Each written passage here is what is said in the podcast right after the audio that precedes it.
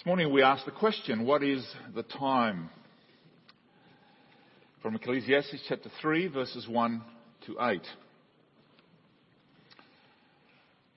As you probably look around in our world, there are, particularly in this type of society that we live in, there are a myriad of things that are offered to us each and every single day, promising to help us, enable us to to find the secret of successful living.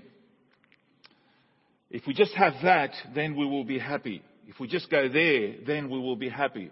If we are with that person, then we would be happy. If I pay off that, then I would be happy. So it could be a new home, a car, a holiday, or even the, light, the latest phone. And all of this is evidence of the universal search for satisfaction and the enjoyment of life. In the American Constitution, they actually have that happiness is a right. I don't know about that one. Billions of dollars are spent every day on this quest. And that is the very quest that the book of Ecclesiastes tells us about. It tells us about the greatest experiment ever performed in the history of mankind to test the various approaches to success, to pleasure, to enjoyment or contentment, written 3,000 years ago. It is written by someone who was once the wisest, the richest, most powerful man that the world had ever known. That was King Solomon. Now, the third chapter of Ecclesiastes is about time. And here Solomon describes the combination of opposites in life. And throughout this chapter, the idea is that there is an appropriate time for all of life's experiences. Specifically, it's a it's about the way that time controls our lives and the events that make up our, our world. Each comes at its proper time, and not one of them is avoidable in this world. And as Solomon, as King Solomon pondered on meaning and significance, some things become very apparent in light of the realities that are, mentioned here. There are three things I think that, we could, in order for us to understand the book. The first one is the limit of freedom. If everything is part of God's plan and has its right time, I must not be as free as I thought I was. The sovereign Lord, who is much larger than me, is really calling the shots. The things that will cause me to laugh or cry, to go to war or to stay at home at peace, are in the end beyond my controllable circumstances. God is in control and he's a, He has a time and a purpose for everything. Now this sounds like fatalism, but it is not. It does not take away our freedom or responsibility or in the end accountability. Secondly, there's a limit of things. This, this is the second troubling thought that, that everything has a use by date. And of course, this is, we were not created like this. When God created the world, everything was eternal. But sin marred that. Death entered the world. So from that moment on, everything had a use by date. Because it was one way of limiting the spread of sin. We cannot have sinful man living forever. Imagine Hitler still alive today, and many probably think he still is, right? And so is Elvis. Um, Imagine if despots continue to live forever. So nothing you and I do or have is permanent. The wrong conclusion would be that we should not build up because everything in its time will be torn down anyway, so don't even try. Why strive for peace when the next war is just around the corner? Why be born if we will only die? But that is the wrong conclusion for the child of God. As we will see next week, God has made everything appropriate in its time. Thirdly, the limit of time. We don't have all the time in the world because, as I said before, we are mortal beings. But the eternal God controls time, and, and time is, is like this conveyor belt that just goes in one direction. It does not reverse. There is no time travel. Okay, I know, okay, but just believe me, there isn't.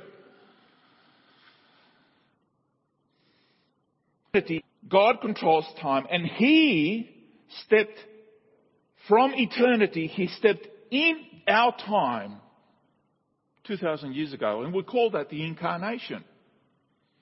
It's an, it's, it's an amazing event when you think about it. And Jesus said, Heaven and earth will pass away, but my words will never pass away. And he came to show us the way to live. There's a line from um, the Fellowship of the Ring where J.R. Tolkien, who was a believer, who was the author, he put these words in Gandalf's lips. This is what he said. All we have to decide is what to do with the time that is given us. So let's look at the overall theme here. Verse 1 says there is a time for everything and a season for every activity under, under the heavens. The words time and season are not long periods of time but a time where joy or peace or building up, uh, you know, where they settle in, they're not periods where they settle in and stay for good. Rather, it's about points in time or periods of time that come quickly, then pass just as quickly. Solomon is telling us that life is full of changes and sorrows as well as continuity and joy. And as the expression in the, the old King James Version says, there's this expression, it says, it shall come to pass. You remember that? It shall come to pass. So depending on how you look at it, this is both good and bad. The bad news is that no good thing will last forever in this life. But the good news is that no bad thing will last forever either.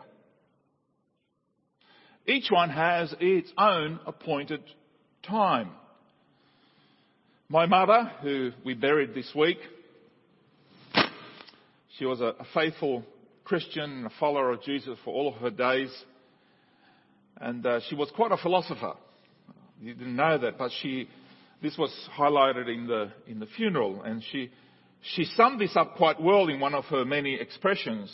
She said, you laugh, you laugh, you cry, you cry, you die, you die.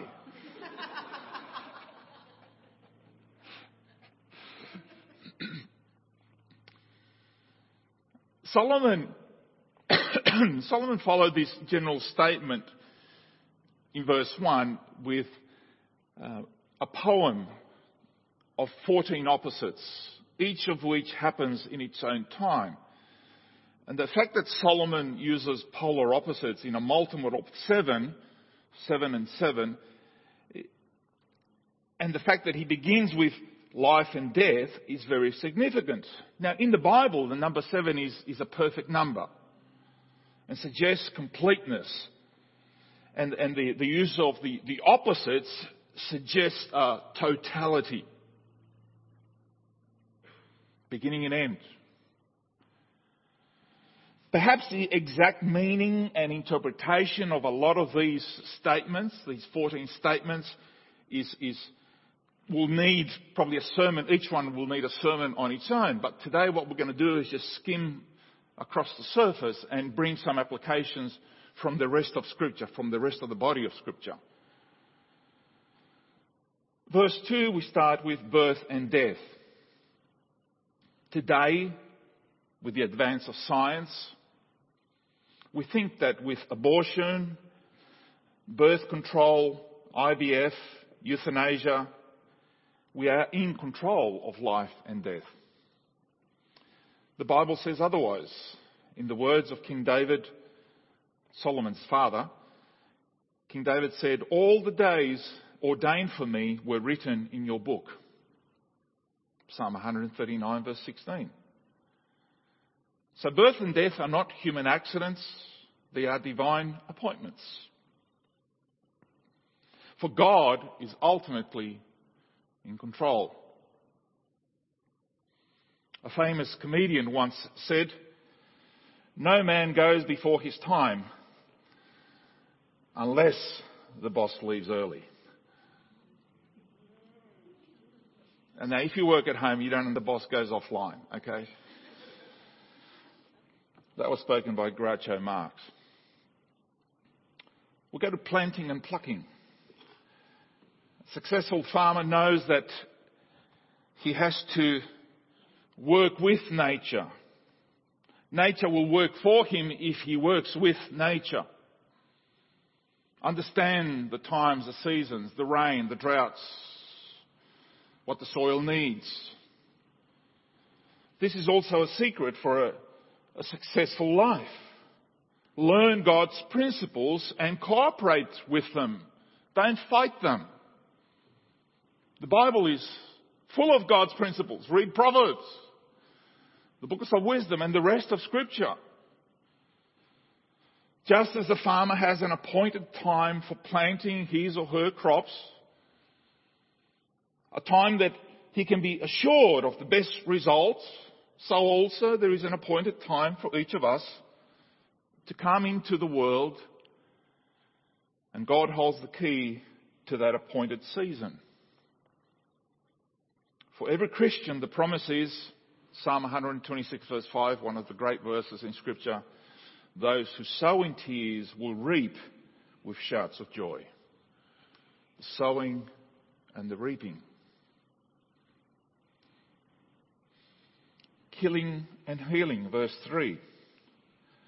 Let's remember that capital punishment goes back all the way to the, to the Old Testament. It was a way of limiting evil from spreading into the community. So Solomon could be speaking here uh, about killing to enforce a judgment, or it can also be an act of self-defense. One thing is sure, that the author is reflecting on this reality of life. Some people do get sick and they die, while others are healed and they live on. But eventually we will all die. One such instance, I think, comes from 1 Samuel 2:6, which says, The Lord kills and brings to life. He brings down to Sheol and he raises up. God allows some to die while others are healed. And this is a struggle for us. Many times we do pray for healing. But in the situation of my father and my mother, just in the period of about three and a half months, one followed each other very closely, I was actually praying for the, seeing their suffering, I was praying for the Lord to take them home. I knew where they were going. I wanted desperately to see the end of suffering for somebody you love so much. Now, this does not imply that we should refuse appropriate medical help. Because God can use both. God can use doctors and specialists in order to bring healing to accomplish his purposes. But ultimately, only God is in control. There's also the building and tearing down in verse 3. Solomon's talks about there's a time to break down and there's a time to build up. It refers to the process of destruction and reconstruction. He was, of course, Solomon was the one who built the greatest temple, the first temple. David could not build it because he was a man of war and the, the promise fell on the son and he did a, an amazing job. So he was a, not only the temple, but he built so many things. And as a master builder and developer of ancient architectural wonders, Solomon would have been well acquainted with the need to tear down and remove the old and then build something new in its place. Now, in a spiritual sense, believers experience seasons of breaking down. Breaking down the old way of life, old practices, sinful behaviors. Unless you, you put those to death, that's the biblical language, put those things to death, then God cannot start the rebuilding process unless those things are buried. And then the promise comes in the book of 1 Peter. The apostle Peter describes this process and he says, and you are living stones that God is building into his spiritual temple. It's a wonderful description, isn't it, of what God is doing with us. Then verse 4, we have the weeping and the laughing. We know all about feelings of disappointment, of loss, rejection. They're, they are inevitable. More than once, Jesus himself was overcome with sorrow to the point of weeping. And, and King David acknowledged that in, in Psalm 30 verse 5, he acknowledged that weeping may stay for the night, but rejoicing comes in the morning. I don't know about you guys, but uh, sometimes, or that's well, for the last few months, you wake up at night and you just can't go back to bed because all these memories just start flooding you and, and I should have done this, I should have done that. You, you go and replay the tape, right? And then, in God's grace, you wake up in the morning and say, Yeah, thank you, Lord, for the gift of life. Rejoicing comes in the morning.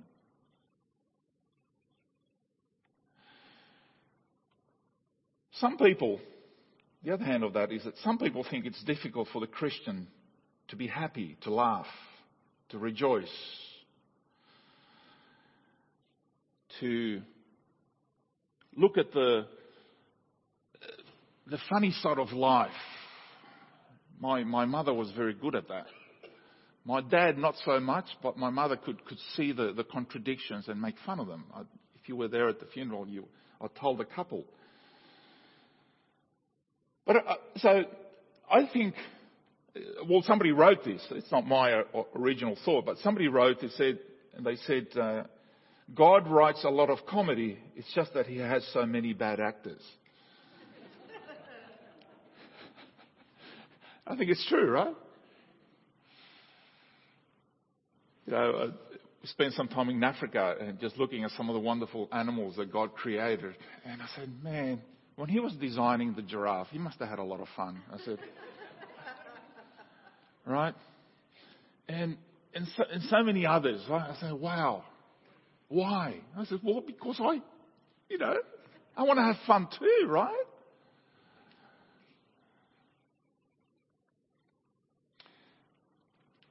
And then there's mourning and dancing, verse 4. Solomon contra- contrasts, he's contrasting the, the, a funeral gathering with a, with a feast, such as a wedding. The seasons of mourning, they serve their purpose. They remind us of our need to put our faith and hope in God. The, the season of mourning has to, it, it, it feeds this this longing that our hope is not in this life, That our permanent home is somewhere else. Don't get too used to here. It has to shake us, right? Don't get too comfortable here. This is, this is only temporary. This is the tent that we're living in. And every pain, every hurt, every visit to the doctor is a reminder that the end is just around the corner.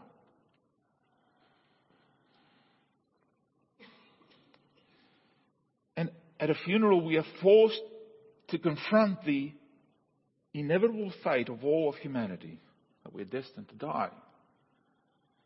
But the child of God knows that he will rise again with Christ. Both believers and unbelievers will live eternally.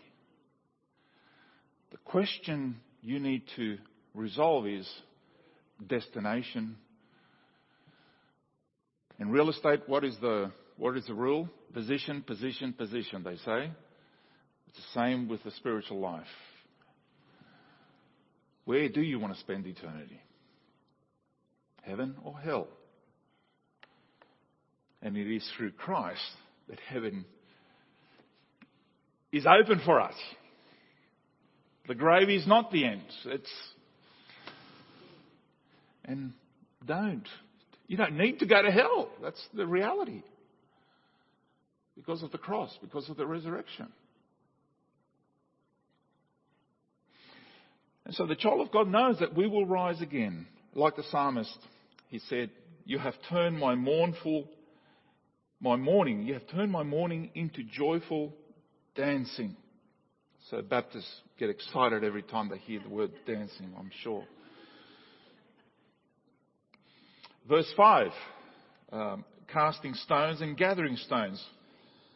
One of the things that when I visited Israel a few years ago, one of the things I noticed, and those of, there are some of you here who have been to Israel, you would have noticed that there are rocks everywhere. You, you trip over, they're absolutely everywhere.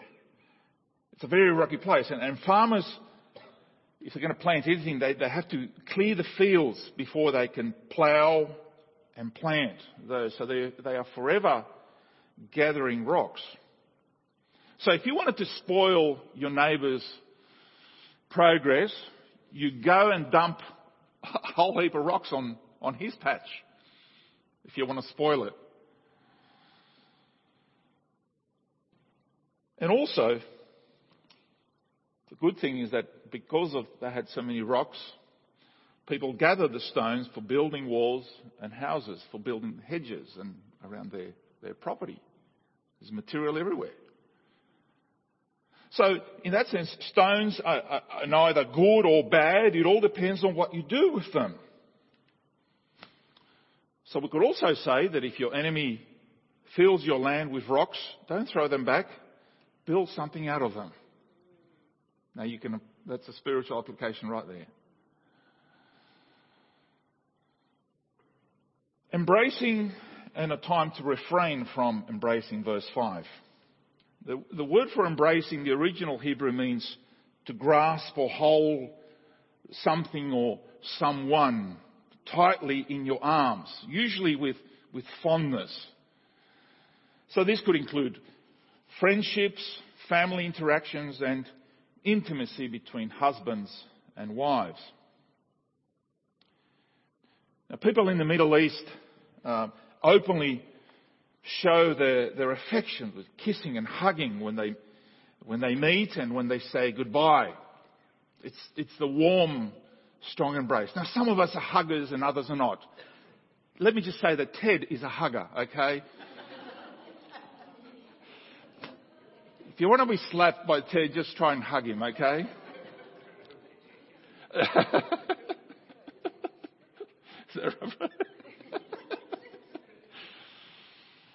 Some of us, you know, God has made us differently, okay? And that's, there is a time to hug and a time to refrain from hugging. Ted applies the second part. But it could also be, be paraphrased as there is a time to say hello and there is a time to say goodbye. Right? There's also the searching and the losing. verse 6. Indeed, there are times to seek, but there are also times to give up and acknowledge that it is lost. So we must remember that in everything we, we need to hold these things very loosely with we can't hold on to them very tightly.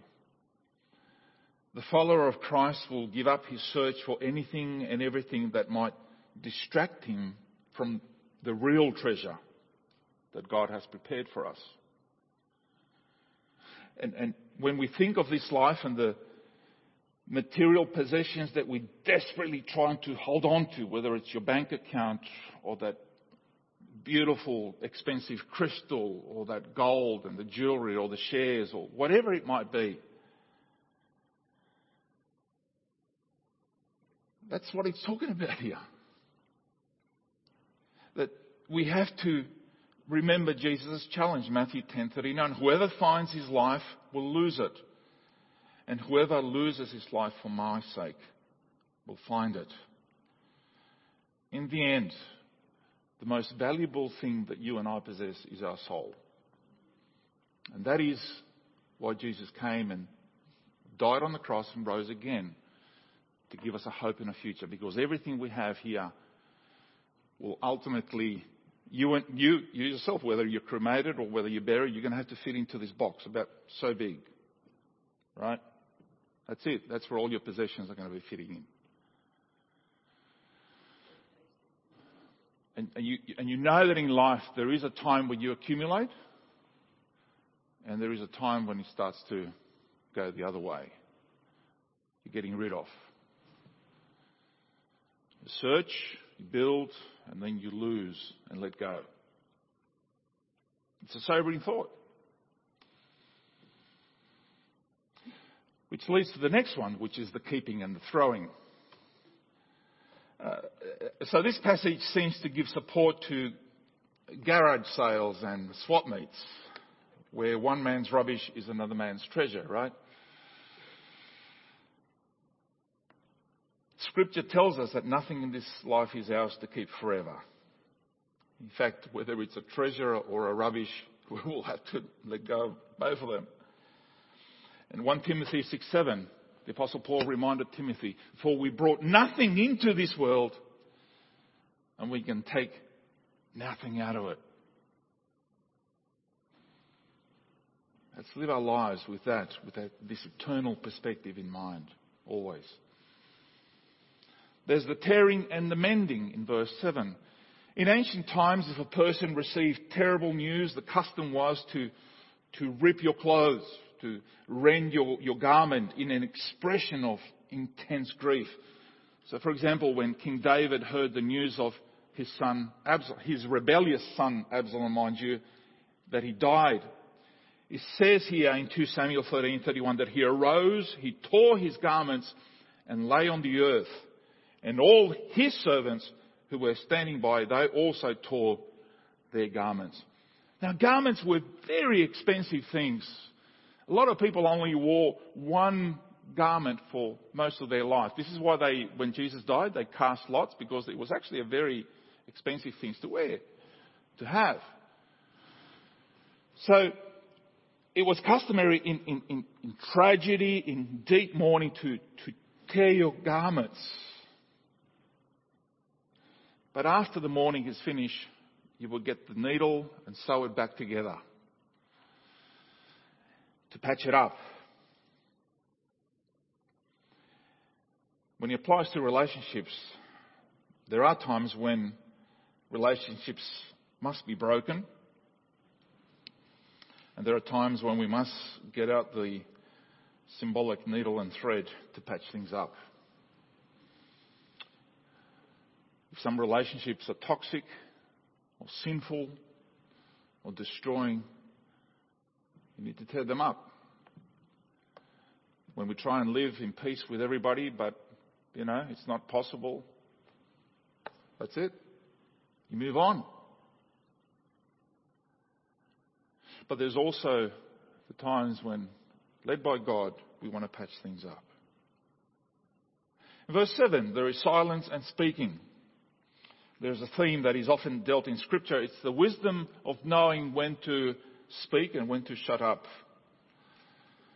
In, in, in the wisdom literature, the, the fool is portrayed as one who talks too much. And always at the wrong time. But the wise person knows when to be silent and when to speak. In, in Proverbs 18 verses 67 it says, the lips of the fools brings them strife and their mouths invite a beating. The mouths of fools are their undoing and their lips are a snare to their very lives. Now Jesus taught us about the wisdom in keeping silent when he was in front of, front of Pilate, wasn't he? But there are times when God's people have to speak and they have to speak up. When the Jews faced a national annihilation, there was a brave Queen Esther right there who recognized her appointed purpose and time. It was time to speak up and defend her people. The time was then. The Bible commands us to speak up against injustice. Also, believers are not to keep silent about their faith in Jesus Christ. We are approaching a time when we will have to speak up. Very important issues that we are facing as a nation, as a people. The greatest news is the news of the gospel. We can never be shut out of that one, right? We have to tell others. Verse 8, loving and hating. Should Christians ever hate? I had a, an Old Testament lecturer who said, no, Christians should never hate. Well, the Bible mentions several things God hates, and therefore believers should also hate. Jeremiah speaks of God's hatred of idolatry. In, in Proverbs, Solomon tells us to fear the Lord is to hate evil. I hate pride and arrogance, evil behavior and perverse speech. While there are times when hatred is appropriate, love should also be the defining characteristic of true believers. What did Jesus tell us? A new commandment I give to you, to love one another. As I have loved you, so also you must love one another. And by this will everyone know that you are my disciples if you love one another. Peace and war. And this is the last one of the 14. In ancient times, soldiers went to battle only at specific times of the year. For example, people didn't generally wage a war during harvest season. Today, nations go to war only in response to certain situations, unless, of course, you are Putin. But if somebody invades your land, you have to stand up, right? You have to defend yourself. If your family, friends, your nation. And, and war is part of the reality of living in a fallen world. Evil people such as Hitler and Mao and Pol Pot and the list goes on, make going to war, and the latest one, Putin, it makes going to war unavoidable and necessary to, to prevent even greater atrocities from being committed. You can't just have peace at any cost, at what, because there's always somebody who will be paying the price. And Jesus said, You will hear of wars and rumours of wars, but see to it that you are not alarmed.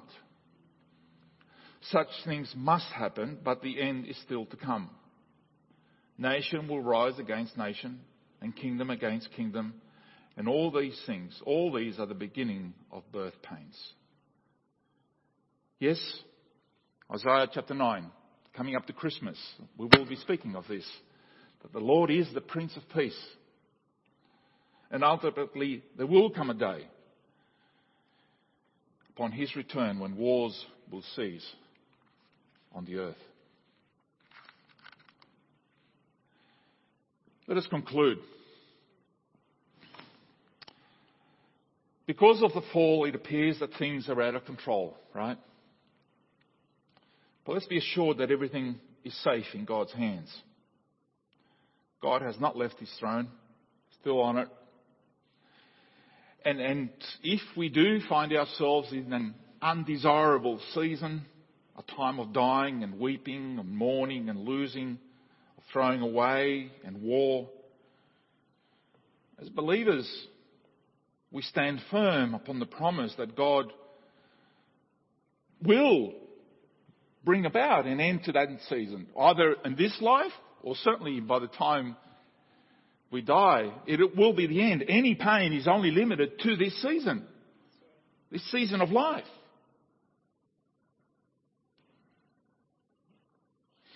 And yes, He is more than capable of bringing us into a season of healing, of laughing and dancing, of building and keeping in a time of peace. That is His gift as well. And there is a time for everything, and there is a season for every activity under heaven. And this is the word of the Lord. Amen.